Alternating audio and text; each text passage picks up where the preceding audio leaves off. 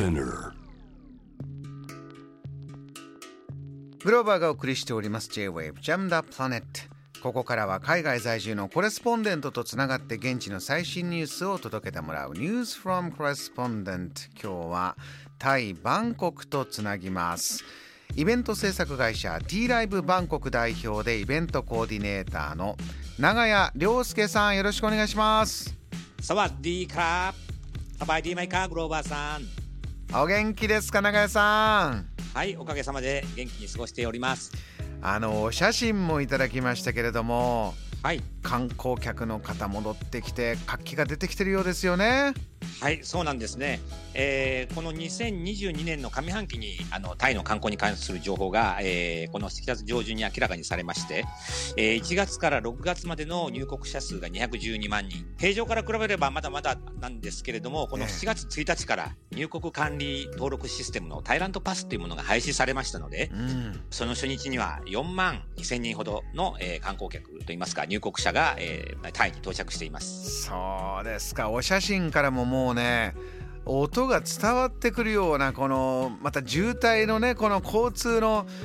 このまあ街の元気な声が聞こえてきそうだなと思ってたら今日はなんと長屋さん本当のタイのはいバンコクの街の音を録音していただいたんですって、そうなんですよ。あの、日本の皆様にぜひ、この街にある創造しさというんですかね。やっぱりこのバンコクらしい音を聞いて、タイ、バンコクの観光旅行を、まあ、思い浮かべていただいたり、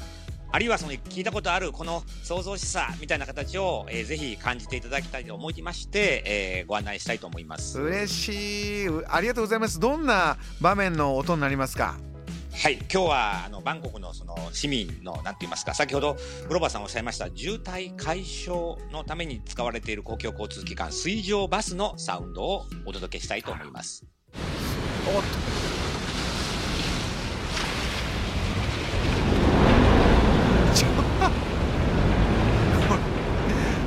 高音ですね。水上バスすごい勢い。結構結構速いんですかこの水上バスって。そうですね、あのースピード自体はやっぱり、まあ、あのそこそこ3、40キロぐらい出てるんでしょうかね。あの船の大きさはだいたい30メーターぐらいで、まあ、100人ぐらいが乗れる、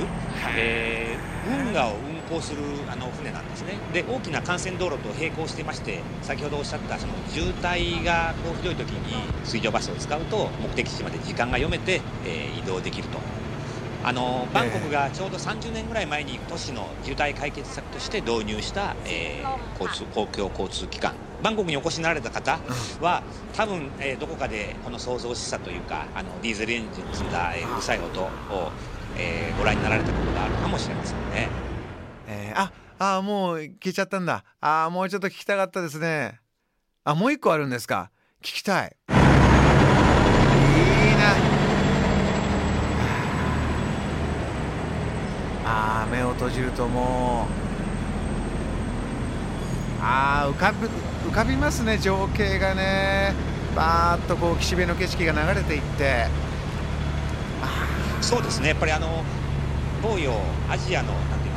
なんて言いますか水の都と言われたゆえんがやはりバンコクの街づくりの基礎となってますから運河が至る所にございます。おの方もタイ・バンコク行きたいなという気持ちになったと思います。長さんありがとうございます、あのちょっとこの気持ちのまま現地最新ニュースも伺っていきたいんですが、今、はい。タイではどんなことがトピックになってますか？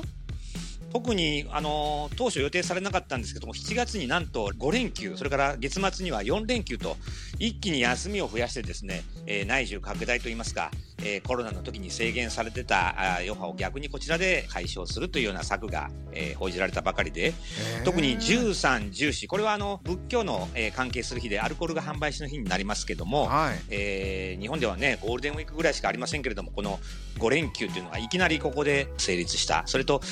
月末はあの、うん。今の国王陛下の誕生日なんですけれども、ええ。ちょうどやはり金曜日が中日なのでその金曜日も休日にしてしまえということで、えー国民休日になりまして、えー来週は5連休で月末は4連休と、えー皆さんとっても楽しみな日になっております。長屋さん海外からの観光客も増えてきているということですがこういう連休で国内での国内旅行移動する方も増えますか？いかがですか？その通りですね。やはりあの旅行のなんて言いますかホテルの予約の状況だとかも非常にその多くなってるお話を聞きますし対正月が中止になったっていう年もありましたよね。ですからここぞとばかりにやはり里帰りをしたりとかあるいはその国内の旅行をしたりとかする方が、えー、非常に増えるというお話はあの出ています。そうか思い切り家族と会ってハグしてというね楽しい楽しい里帰りもありますし長谷さんはあの、はい、イベントコーディネーターでいらっしゃいますがイベント、はい、このタイミングでというものありありますか？そうですね、あのー、残念ながら野外のフェスはこの時期雨が降りますからこれ以降の、あの予定にはなっているんですけども大規模商業施設の中での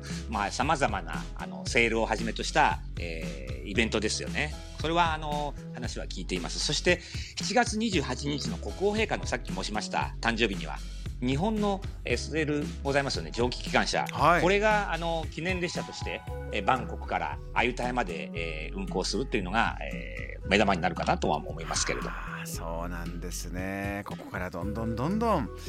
えー、活気が、えー、もっともっと盛り上がっていきそうなそんな連休も増やしたというタイです。はい、えー、長井さん、はい、あと残り時間短いんですが、もう一つ最新トピックあれば教えてください。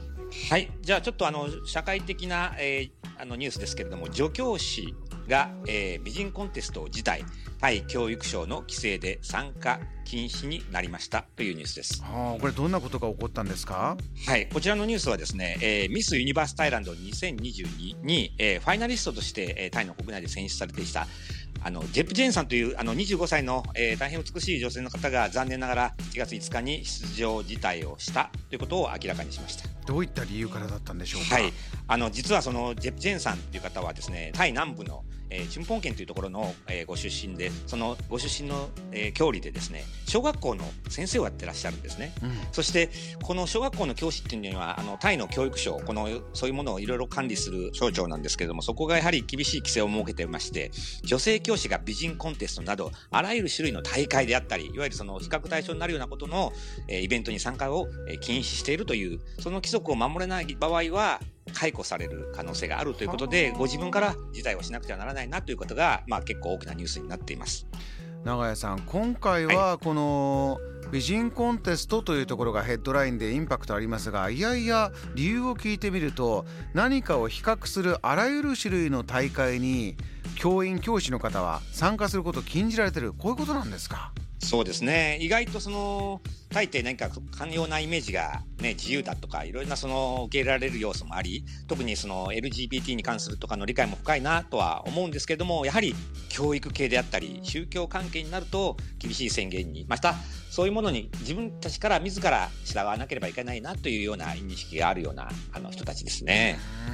え。ー、なかなか知らなかったこういった、えー、文化的なニュースも聞こえてきました。わかりました。永井さんまたぜひ、えー、最新ニュースそしてよかったらあの街の音もとっても素敵だったのでまた聞かせてください、はい、ありがとうございました、はい、ありがとうございました。今夜のこの時間はタイバンコク在住イベントコーディネーターの長谷亮介さんにお話を伺いました。JAM The Planet